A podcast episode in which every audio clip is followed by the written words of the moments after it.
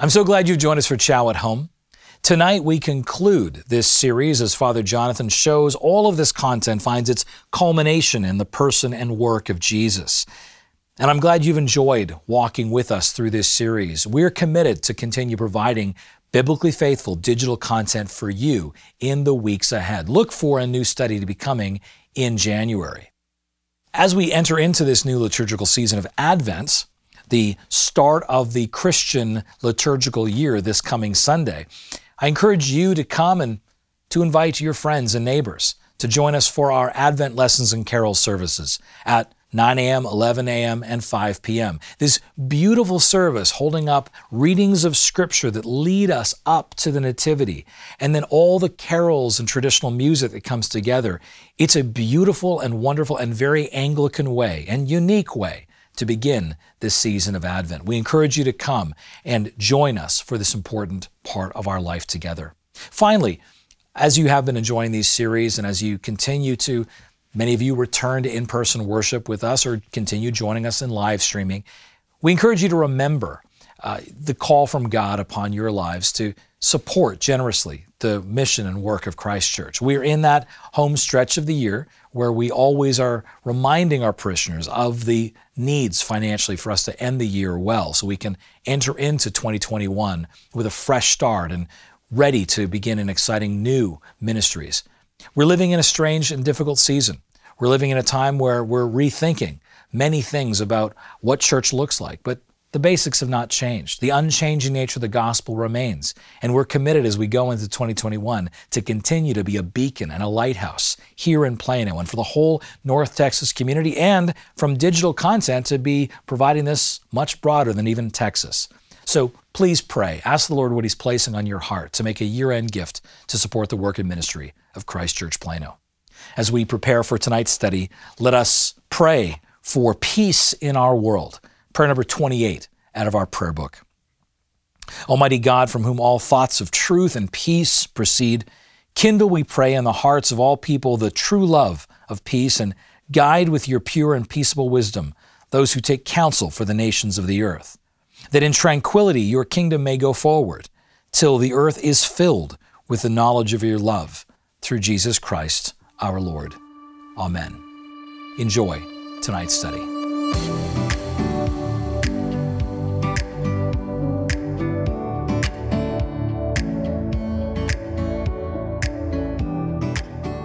For the past 11 weeks, we've been studying wisdom, biblical wisdom, together. And we've been doing it by looking at three books of the Old Testament Proverbs, Ecclesiastes, and Job.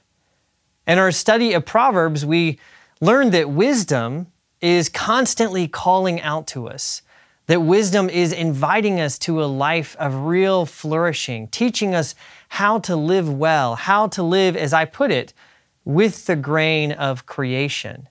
That wisdom wants to teach us the truths we need to know teach us the characters and the virtues that we need to develop. But then when we looked at Ecclesiastes, we learned that living wisely means not only living well in a world that is designed and ordered and good, but also reckoning with the devastation of creation as we experiencing it now. With recognizing that there is nothing in this life, nothing simply in the world under the sun that can give us true meaning and fulfillment and happiness, learning what it means to fear the Lord. And then we turn to the book of Job, this hard book, where we thought about what it means to live well as we suffer, what it means to live well and endure the mystery of human suffering when we don't have all the answers. That wisdom is not a matter of having all of our answers all of our questions answered for us, but of developing patience and endurance and hope, even in the midst of pain. This too is a matter of living with the grain of the universe, embracing what it means to be a creature. And so far, all of our discussion of wisdom is centered on the Old Testament. And you may have been thinking as we're going through this series, well, what about Jesus? We are Christians, after all. What does all of this have to do with being a follower of Jesus? In fact, biblical wisdom has everything to do with Jesus. First, it has to do with Jesus because when we read and study these scriptures of the Old Testament, Proverbs, Ecclesiastes, and Job, we are in fact reading and studying the words of Christ, the one who is the Word of God. It's like Origen of Alexandria says when he talks about the scriptures. By the words of Christ, we do not mean only those which formed his teaching when he was made man and dwelt in the flesh. For even before that, Christ, the Word of God, was in Moses and the prophets. This has been a core conviction of the church throughout its history. It's what's behind our statement every time we read Scripture and respond with the Word of the Lord, thanks be to God. That we are confessing that the Old Testament, these inspired scriptures, are in fact the words of the Word of God, who is Christ. But even more than that, the New Testament understands Jesus himself not only to be the one who inspires these scriptures, but who is in fact the wisdom of God. Look what Paul says in 1 Corinthians chapter 1. For since, in the wisdom of God, the world did not know God through wisdom, it pleased God through the folly of what we preach to save those who believe. To those who are called, both Jews and Greeks, Christ, the power and wisdom of God. In the fourth century, Athanasius of Alexandria, that great defender of Trinitarian orthodoxy, Athanasius used this reference to Christ as the wisdom of God in 1 Corinthians to explain why it is that the Son had to, become, had to become human in the first place. And here's what Athanasius said Because the world was not wise enough to recognize God in his wisdom, God determined to save those who believe by means of the foolishness of the message that we preach. He caused the true wisdom himself to take flesh, to become man, to suffer death on the cross, so that all who believed in him might be saved. Uh, Jesus, then, is not only the author of wisdom, he is wisdom itself in human form, wisdom taken flesh. He is the one standard by which all other wisdom must be judged. So, what do we learn then about wisdom from Jesus himself in the New Testament? And how does this compare to the wisdom that we find in Proverbs, Ecclesiastes, and Job?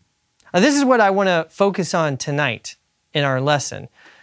I want to think about the life and teachings of Jesus in relationship to each of the books that we have discussed Proverbs, Ecclesiastes, and Job. How is Jesus the proverbial sage? How is Jesus depicted, like in Ecclesiastes, as the preacher of vanity? And finally, what do we learn about Jesus, the wisdom of God, as the righteous sufferer? Now, let's begin by talking about Jesus, the proverbial sage. Now, remember, in the book of Proverbs, we hear two voices calling out to us Lady Wisdom and Madam Folly. And both of them promise a life of goodness and happiness. Both of them appeal to us on the level of desire. And like them, we see in the Gospels that Jesus, too, is a teacher, constantly calling people to follow him, to follow his way, to take on his yoke and the way of his kingdom. And what is it that he's offering to people? Lady Wisdom appeals to desire. And what does Jesus say? In his parables, he says that the kingdom, his way of living, is like a pearl, a pearl of great price, more valuable than anything else we own. It's like a treasure hidden in a field. In the Gospel of John, Jesus tells his followers that he himself is the bread of life, that if they come to him, they will never hunger, they will never thirst, that he alone has the truth which can set them free. So you see, Jesus is not just calling out like Lady Wisdom, He's also appealing to our desire, telling us that He is the one who can give us a life of true happiness. And maybe the greatest example of this that we read is in the Sermon on the Mount, recorded in Matthew chapter 5 through Matthew 7. As one scholar recently put it, the Sermon on the Mount is Christianity's answer to the greatest metaphysical question that humanity has always faced how can we experience true human flourishing? What is happiness, blessedness, shalom? And how does one obtain and sustain it? So, the sermon, you see, is like the speech of wisdom in Proverbs. It's teaching us the secrets to a life well lived, the secrets to true happiness. Think about how Jesus begins the sermon talking about blessed Happy are those who. And then look at how he ends the sermon in Matthew chapter 7, talking about wisdom and foolishness. Everyone then, he says, who hears these words of mine and does them will be like a wise man who built his house on the rock. And everyone who hears these words of mine and does not do them will be like a foolish man who built his house on the sand. And Jesus, here in the Gospel of Matthew, just like in the other Gospels, Jesus is the wise sage. Jesus is the brilliant teacher, the one who can tell us how to live a truly flourishing life. I, think the problem is that for many of us, even those of us who are Christians, we don't really often think of Jesus that way. We often think of Jesus as our Savior, the one who can save us from judgment, save us from our sin. And we think of Jesus sometimes as our shepherd, the one who looks out for us, who loves us and cares for us. And sometimes we think of Jesus as Lord, as the one who commands us and demands obedience. But we do not often think of him as a sage or a teacher. Uh, the philosopher Dallas Willard, he called this the great omission kind of like the Great Commission. This is the Great Omission because we omit discipleship, which means learning at the feet of Jesus, constantly listening to his words, hearing his words, and doing them. That we often omit this from Christianity. And why is that? Uh, Willard says it's because at the end of the day, we don't really believe Jesus has the best advice for how to go about our day to day lives. Listen to how he puts it. In our culture, and among Christians as well, Jesus is automatically disassociated from brilliance or intellectual capacity. Not one in a thousand will spontaneously think of him in conjunction with words such as well informed, brilliant, or smart. Far too often, Jesus is regarded as hardly conscious. He is taken as a mere icon, he is perhaps fit for the role of sacrificial lamb or alienated social critic, but little more. What lies at the heart of the astonishing disregard for Jesus, found in the moment to moment existence of multitudes of professing Christians, is a simple lack of respect for him. He is not seriously taken to be a person of great ability. And yet, that is precisely how the Gospels and how the New Testament as a whole present Jesus to us. He's not just our Savior, Jesus is the wise sage, the one whose words hold the key and the secrets to true freedom and to a life of true flourishing. The question for us is Are we seeking His wisdom? Do we consider it, like the voice of Lady Wisdom, to be more valuable than gold or silver, to be more valuable than anything else we can find? Is it a pearl of great price to us, a treasure hidden in a field? Do we listen and strain to hear the voice of Jesus so that we can live the life that He has taught us to live? So that's Jesus, the proverbial sage. But we also have Jesus when we compare him to the book of Ecclesiastes as Jesus comes across as the preacher of vanity. How, how does the wisdom of Jesus compare to the wisdom of Kohelet, the preacher in Ecclesiastes. Your first instinct might be to recognize and to think of differences that exist between the two. Kohelet often despaired, but Jesus offers his followers hope. And Kohelet promoted a kind of carpe diem, seize the day philosophy eat, drink, and be merry. And this seems at odds with Jesus' teaching. But remember, one of Kohelet's main contributions, I said, is that he helps us recognize the futility, the vanity, the emptiness of pursuing happiness under the sun, investing all of our hopes for meaning and significance in this life. And Jesus, he also does the same thing in his own teaching. Think, for instance, about the vanity of wealth. What is it that Jesus says in his great sermon, the Sermon on the Mount, about wealth? Do not lay up for yourselves treasures on earth, where moth and rust destroy, and where thieves break in and steal. And also, think about what he says just after that. No one can serve two masters. You must choose will you serve God or will you serve wealth? Or think about Luke chapter 12, where Jesus tells the parable of the rich fool. It's all about this man who has a rich and plentiful harvest, so great, in fact, that he has more grain than he knows what to do with. So, what does he do? Well, he he tears down his old barns and his old silos and he builds new ones just so that he can store his great wealth that he has worked for. And he tells himself at the end of this, Soul, you have goods laid up for many years. Now he has found true happiness. And what is it Jesus says? What is God's judgment on this? Well, God says to this man, Fool, this night your soul is required of you. And the things you have prepared, whose will they be? So is the one who lays up treasure for himself and is not rich toward God. This sounds very similar to the words of Kohelet, who also looks out on the world of wealth and recognizes that we too, all of us, no matter whether you are wealthy or poor, all will die and therefore, simply building up wealth will never bring the happiness that we seek. So Jesus has much in common with Kohelet. And these comments on wealth, these are not alone. They're not the only things that Jesus has to say.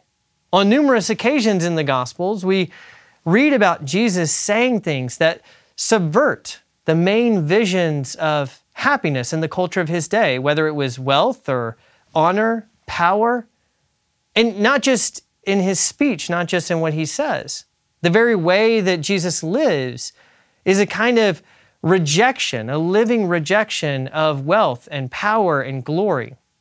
In fact, this has led some scholars who study the historical Jesus to compare him to the Cynic philosophers of the days of Greek and Rome, philosophers like Diogenes, who went about in their teaching and life rejecting the main cultural visions of the good life and of flourishing. In fact, one scholar goes so far as to say that when you compare Jesus to some of these Cynic philosophers and see the similarities, Jesus and his followers seem like just a band of hippies in a world of Roman yuppies. But this is not quite accurate. Jesus wasn't just starting a countercultural movement. Rather, like Kohelet, he was calling attention to the futility of pursuits of happiness in the present world. He wasn't telling his followers that happiness couldn't be found, but that they needed to focus their attention on the eternal life, the eternal goods of the kingdom. That was the treasure hidden in the field, not to get distracted by the vain and futile goods that they were being offered in this world under the sun. And it wasn't just that Jesus wanted to reorient the imagination of his followers to their own good and get them to look toward eternity, but also that he wanted them to recognize the eternal good of their neighbors, those they interacted with. In a sermon that he preached called The Weight of Glory, C.S. Lewis talks about this. He talks about how Jesus focuses our attention not on a rejection of happiness, but on true eternal happiness and glory. And he talks about how it changes the way that we relate to those around us. Listen to what Lewis has to say. There are no ordinary people. You have never talked to a mere mortal. Nations, cultures, art, civilization, these are mortal, and their life is to ours as the life of a gnat. But it is immortals whom we joke with, work with, marry, snub, and exploit. Next to the Blessed Sacrament itself, your neighbor is the holiest object presented to your senses. Like Kohelet, then, Jesus is a preacher of vanity. He teaches us how to live well precisely by directing our attention to the futility, to the emptiness, to the vanity of things that we so often set our sights on, things that moth and rust destroy. And instead, by directing our attention to the eternal life that awaits us, those of us who are in the kingdom of God, and to the eternal life of our neighbors. Jesus is also, though, similar to Old Testament wisdom when we compare him to the book of Job. Jesus is the righteous sufferer. You know, it's very interesting if you look at the way that Christians have read the book of Job throughout time, all the way back to Gregory the Great in the fifth century they have recognized that in the person of Job, we actually find a kind of prophetic type of Christ, someone in the Old Testament whose story actually foretells and symbolizes what we will experience in Jesus. And maybe this shouldn't surprise us because there are a number of similarities between Job and Jesus. After all, like Job, Jesus is portrayed as the righteous sufferer. In all of the gospel accounts that we have of him, it's clear that Jesus is suffering opposition, slander, violence, pain, and all of it, he's suffering as someone who does not deserve it. He suffers as an innocent sufferer. And it's not just physical pain either. Like Job, Jesus suffers abandonment from those who were closest to him and accusations of guilt that are false. And Jesus, therefore, like Job, serves as a kind of model of suffering. He teaches us how to live well and to live wisely by modeling what it means to suffer well. Think about the Garden of Gethsemane. This is recorded in Matthew, Mark, and Luke, this moment where Jesus is praying in the garden anticipating the pain and the death that is to come, asking his Father to take the cup of suffering from him. In the Gospel of Luke, we hear that he is praying with such fervor and zeal, with so much agony that his sweat is coming out like drops of blood. Jesus says, My soul is very sorrowful, even to death. But even as he is praying that his suffering might be taken away from him, he also entrusts himself to his Father. What does he say? Father, if you are willing, remove this cup, but not what I will, but your will be done. Jesus endures suffering, even when his Father doesn't speak to him in that moment. He offers himself up. And then you also have this other moment in his passion, which, which is often called the cry of dereliction. It's what Mark records as one of the last words of Jesus on the cross as he is dying. What does he say in Mark chapter 15, verse 34? At the ninth hour, Jesus cried out with a loud voice, Eloi, Eloi, lama sabachthani, which means, My God, my God, why have you forsaken me? Here we hear an echo of the voice of Job. Jesus giving voice not only to the excruciating pain that he is suffering, but in his sense of complete abandonment and isolation. But it's, it's not just a testimony of pain, a crying out, a feeling of being forsaken. Even in this cry, there is also something that teaches us wisdom because Jesus is modeling the response of one who has learned to endure in hope and in faith, even in the moment of greatest suffering. You see, this cry, My God, my God, why have you forsaken me? It's actually a quotation from a psalm, Psalm 22. It's an allusion to this psalm. And it's the psalm of a righteous sufferer who is experiencing the silence of God, like Job is not having his questions answered. But it's not a psalm of despair that Jesus quotes. If you read on, even in the midst of pain, the psalmist in Psalm 22 holds on to faith and the deliverance of God. For instance, the psalmist says, But you, O Lord, crying out, be not far off. O you, my help, come quickly to my aid. Deliver my soul from the sword. And then looks forward in hope to God's deliverance. I will tell of your name. In the midst of the great congregation, I will praise you. This attitude of the psalmist, which is an attitude that knows how to endure suffering and endure God's apparent silence without giving up hope in the goodness of God. This is what Jesus is alluding to when he cries out from the cross. And this is what Hebrews 12 has in mind when it tells us to imitate the faith of Jesus. Jesus as the model sufferer, the one who shows us what it looks like to live through suffering well. So that's one way that Jesus helps us in our suffering, much like Job, by teaching us how to suffer. But Jesus also helps us in our suffering in another way. Remember God's answer to Job out of the whirlwind. I suggested there that God does not answer the question of why to Job when he asks, Why am I suffering what I am? But instead, he responds by showing up, by saying, Here I am. And God did not, though, just come in a whirlwind. God ultimately comes to us in the person of His Son, in Jesus Himself. Jesus is God with us, Emmanuel, in our suffering.